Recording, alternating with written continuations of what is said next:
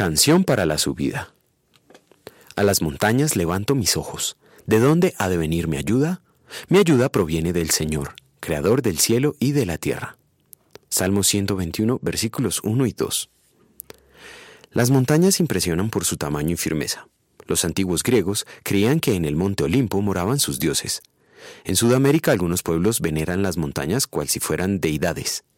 En Israel cada año los israelitas subían a Jerusalén para las celebraciones de Pascua, Pentecostés y la fiesta de los tabernáculos. Al subir era inevitable alzar la mirada y contemplar los montes de camino al monte Sión. Esas montañas eran un peligro o una protección.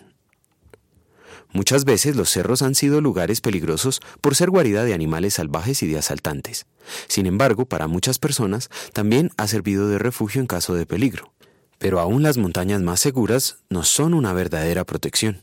El salmista recuerda que los peregrinos a Jerusalén no subían a la montaña porque confiaran su seguridad en ella, pues la verdadera ayuda proviene del Creador del cielo y de la tierra, Jehová de los ejércitos, el Todopoderoso.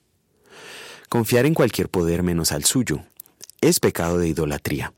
Por causa de nuestro pecado original, somos propensos a confiar en cualquier cosa que aparentemente nos da seguridad nuestras propias capacidades, la suerte, las riquezas, los amigos, etc.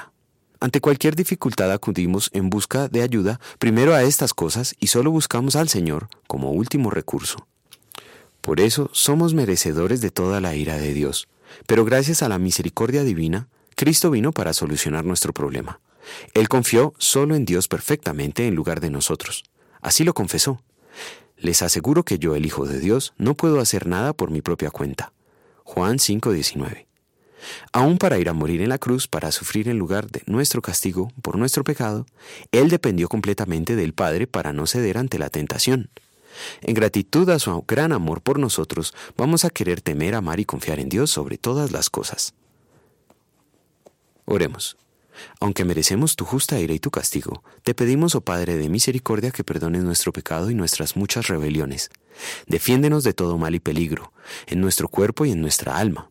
Líbranos de doctrinas falsas y perniciosas, y de guerra y derramamiento de sangre, de las tempestades y las sequías, de los incendios, de las epidemias, de la angustia del corazón y del desesperar de tu misericordia. En todo tiempo sé tú nuestra ayuda eficaz. Amén.